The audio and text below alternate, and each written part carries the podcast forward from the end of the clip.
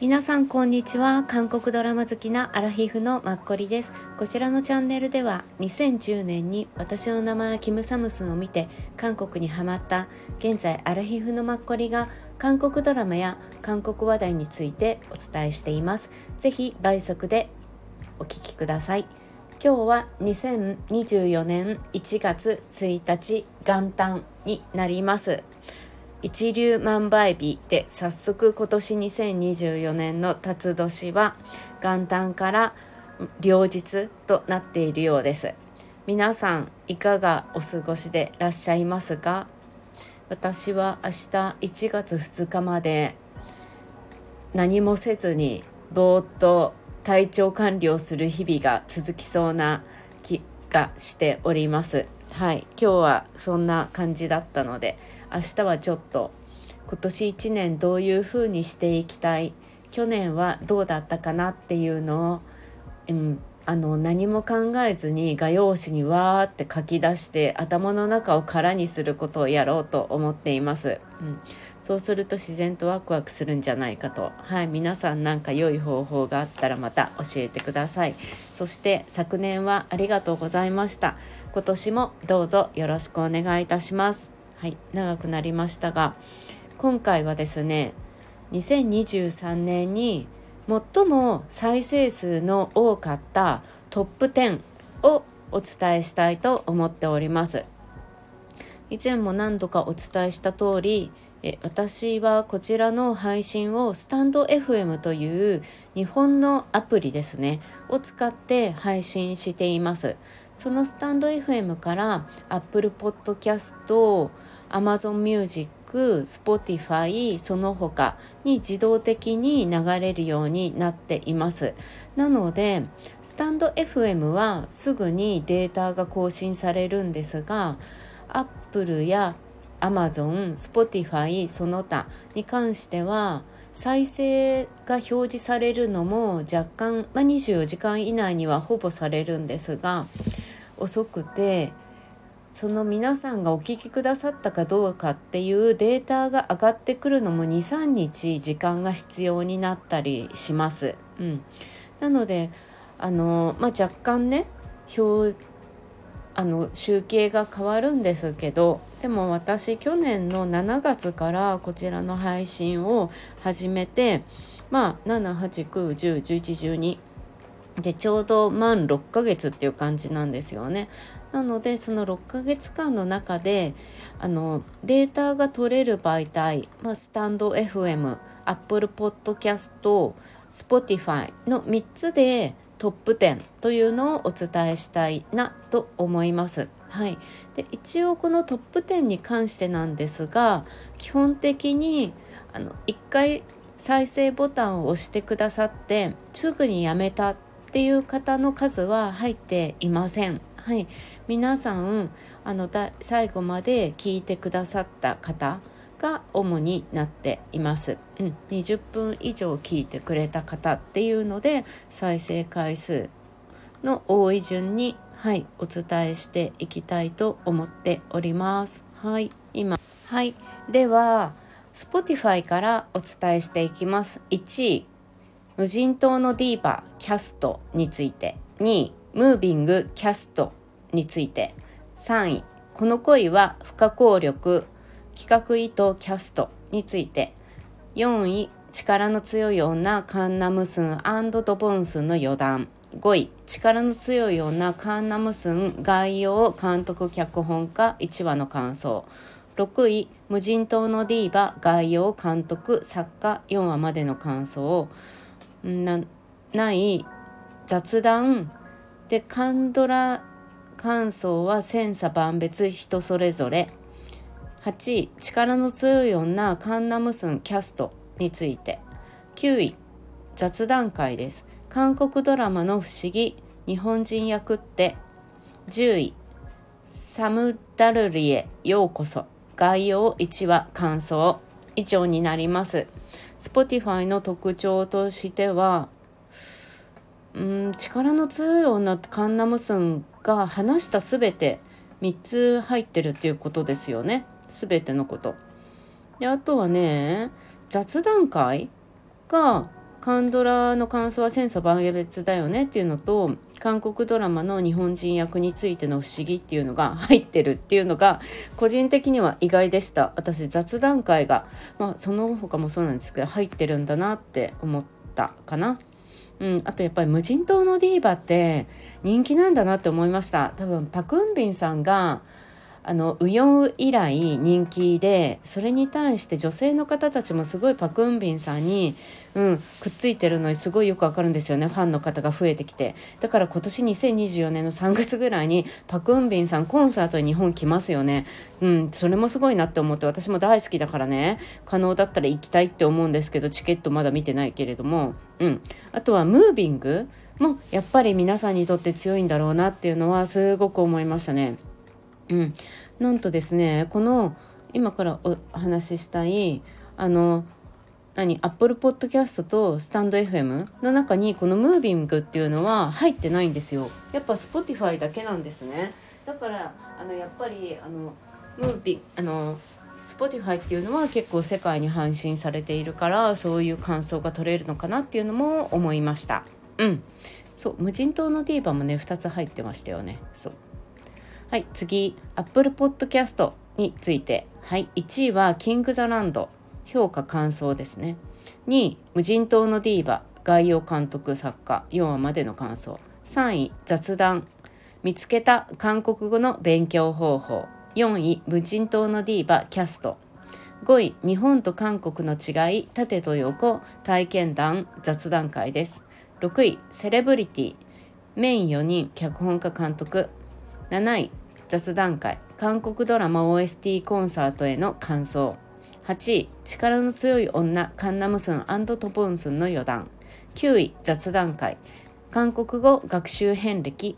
10位アッキ脚本家監督です。はいアップルポッドキャストは日本で聞かれている方が98%ぐらいなんですが雑談会が韓国語日本と韓国の文化の違い OST コンサートあと韓国語ですね。4つもう雑談会が入っててすごいびっくりっていう感じ。皆さん雑談の方がお好みですか？なんか検索から聞いてくださってる方もいるのかもしれないけど私ドラマについて話さない方がいいんだろうかって思ったりします。はい。っていうのも分かりました。あと無人島のディーバーがやはり2つ入っていてカンナムスンもまあ1つ。うん。あとやっぱりキング・ザ・ランドがね皆さんあの人気だったから、うん、っていうのは1位で、はい、キング・ザ・ランドはそしてですねこのアップルポッドキャスト1つだけなんですね。これもすごく特徴的ですよね。うん、はい。次。スタンド FM は完全日本で配信されてるので日本だけだと認識しています。はい、1位。セレブリティメイン4人。監督脚本家。2自己紹介、まあ、始めた理由。3位。いつかの君に。挿入歌。9話までの感想。4位。いつかの君に。感想。5位。雑談会。韓国人観光客の感想が卓越な YouTube6 位。サウンドトラック。シーズン2キャスト。7位。俳優高順費皮膚管理。8位。雑談会。韓流20周年記念カンドライベント参加。9位星から来たあなた。感想脚本家キャスト。10位雑談会。韓国ドラマ OST コンサートの感想です。はい、これも雑談会とまあ自己紹介も雑談と考えたらですね。自己紹介あと YouTube あとコジュニさん。雑談韓流20周年記念。あとカンドラ OST コンサート。5個もね入ってるのよ。雑談会が。どうするっていう感じなんですよね。まあ、皮膚管理とかはみんな気になるから、うん、で逆に他のね Spotify と Apple Podcast はうん、皮膚管理がないからやっぱり皆さんあのスタンド FM そうですね。うん。検索で来るのかな？Apple Podcast とか Spotify はドラマっていう枠でくくられてるからあれかなっていうね。その辺も。うん。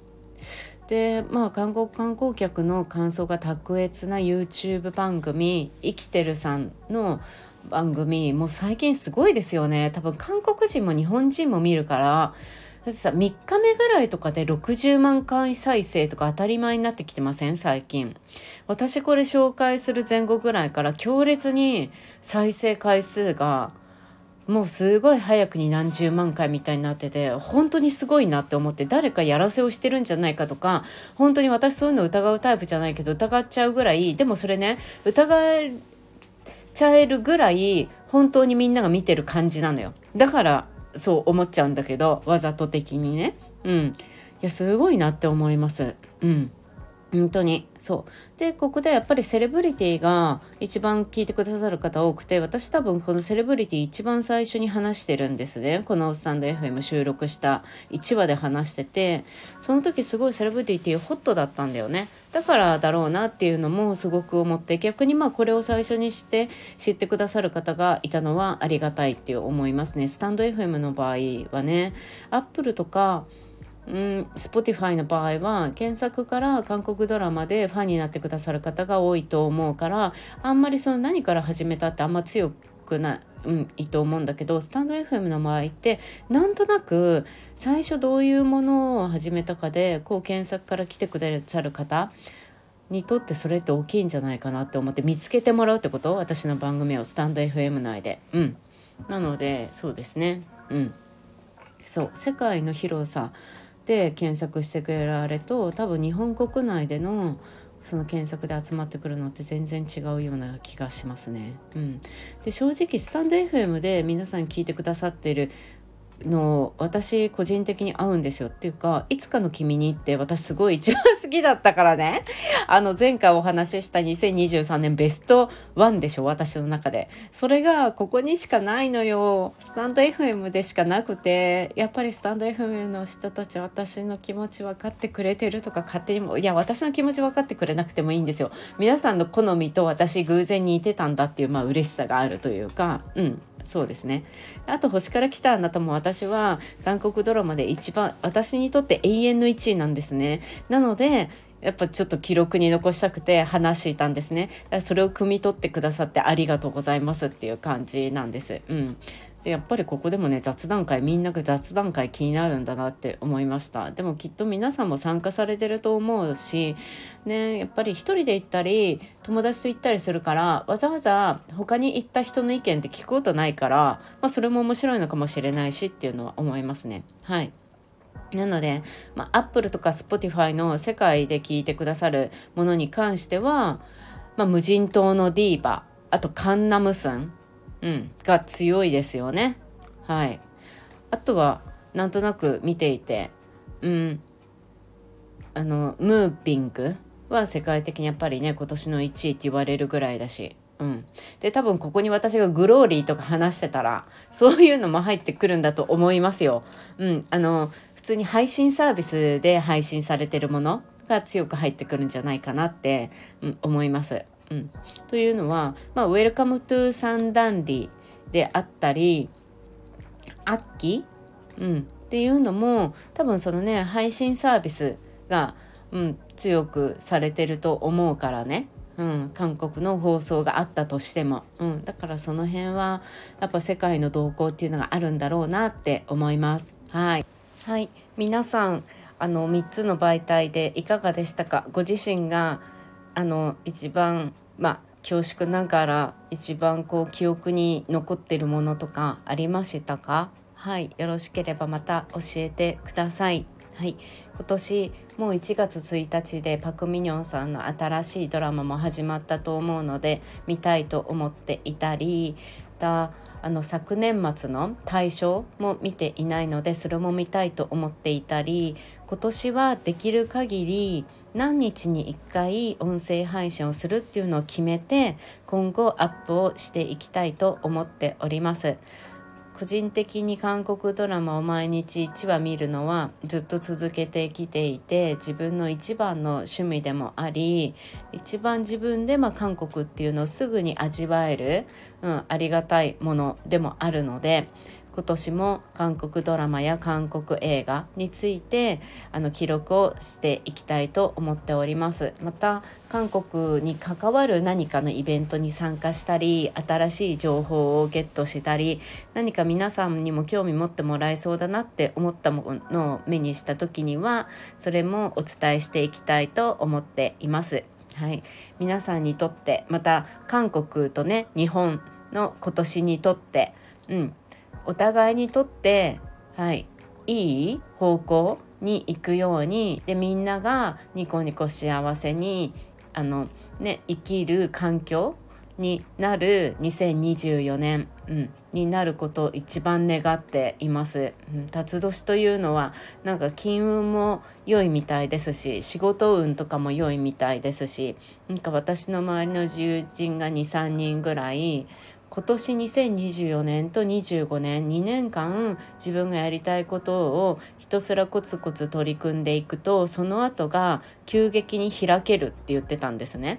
うん、なのでまあ、個人的にも今年は私大切に時間を過ごしたいと思ってるんですが皆さんももし何かやりたいこととか自分が集中してねあの時間今まで取れなかったけどちょっと一歩踏み出してみたいと思うことがあったら是非ともトライしていただくといいのではないかと思います。はい今年もご縁をこのまま韓国ドラマでつないでいけたら幸いです。はい、えーと、この後なんですがこの Apple Podcast、Spotify、スタンド FM についての、まあ、詳細についてちょっと一人語りをしてるのでもしよろしければお聞きください。まあ、音声配信に興味がある方とかですね。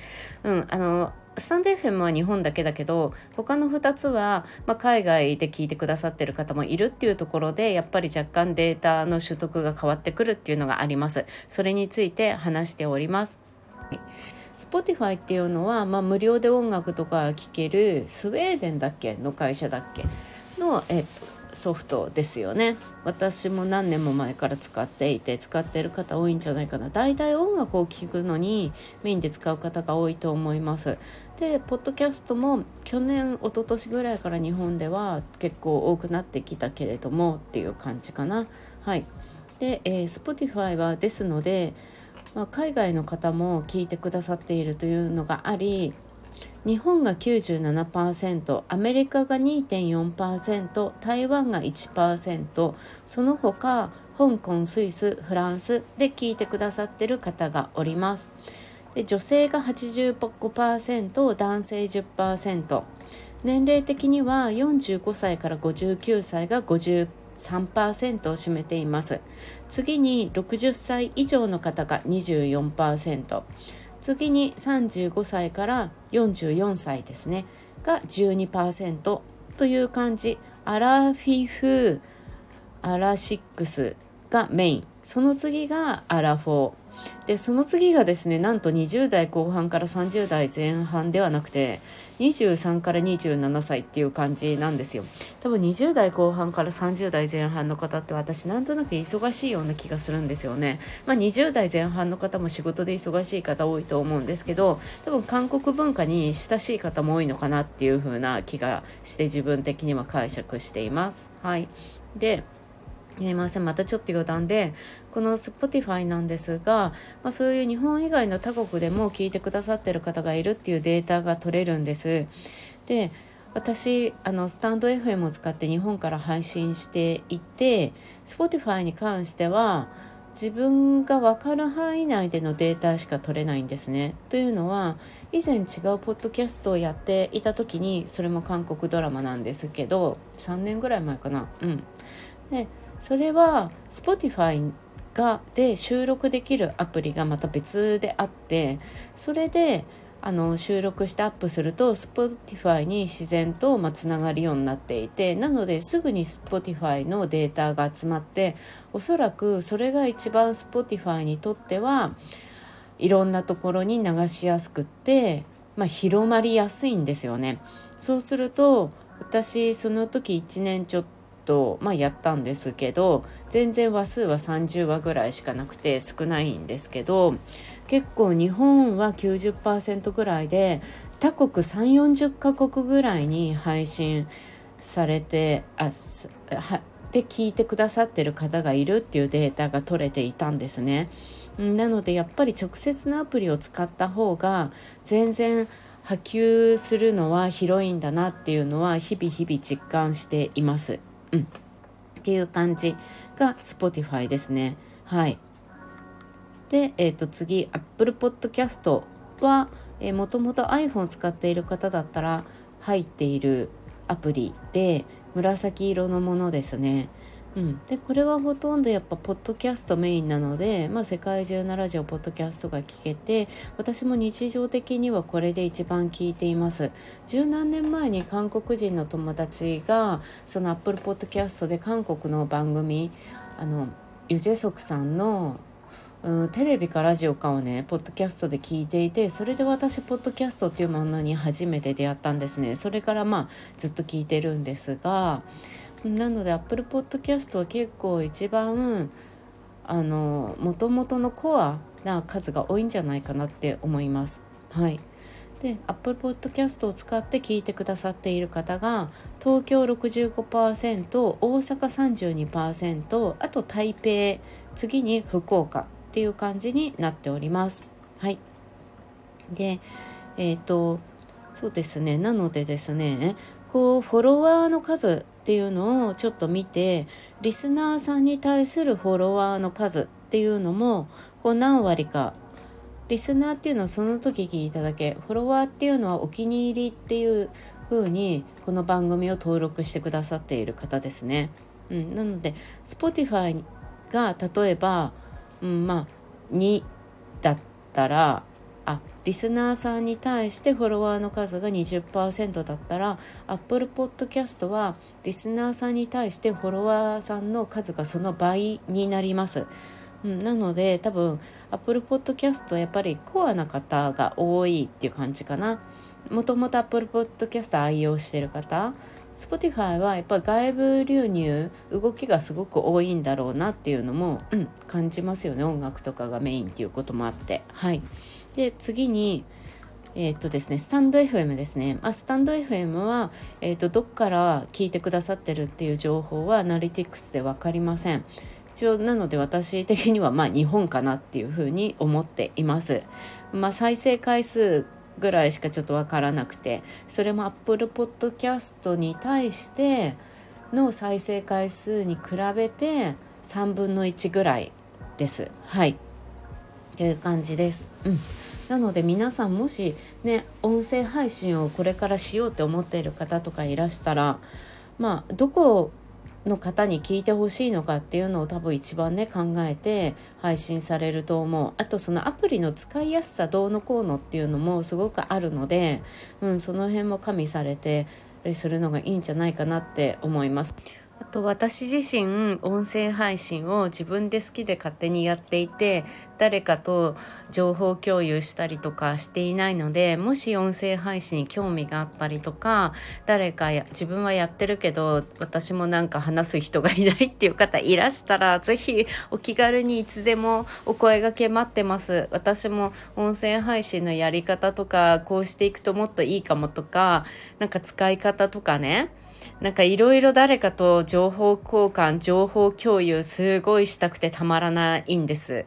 うん。で、自分から探しに行けばいいんだけど、なかなかそういう本当のプロみたいな人たちはが最近コロナ時代から急激に出始めたのでね、ま、ラジオ局 TBS ラジオとかもポッドキャストに当たり前に番組持って流すようになったりとかあとポッドキャスキャストのプロデュース会社みたいなのもできたりとかで日本で言えば Voicy っていう音声配信サービスで、まあ、プレミアム放送ってお金を取るようなものができてきたりとかまあすごいですよね。日本も急激にそっちが市場ができるって思うと急激にいっぺんにわーってみんながやってきてなんかテレテレビ業界みたいなイメージが私の中であって昔私が結構10年ぐらい前から見てたポッドキャスト業界っていうのはなんか Rebuild っていうのとあとはあのにえーと、英語と日本語でなあの今のトピックについて2人がマミちゃんとマイケルっていう2人が語るっていうその2つが私の中ではすごく Apple Podcast の、うん、台頭してたんですよね日本の中で、うん、それがなんかいっぺんに商業ビジネス的なものがいっぺんにわーってきたっていう感じ。まあお笑いの人たちも今やってるしね。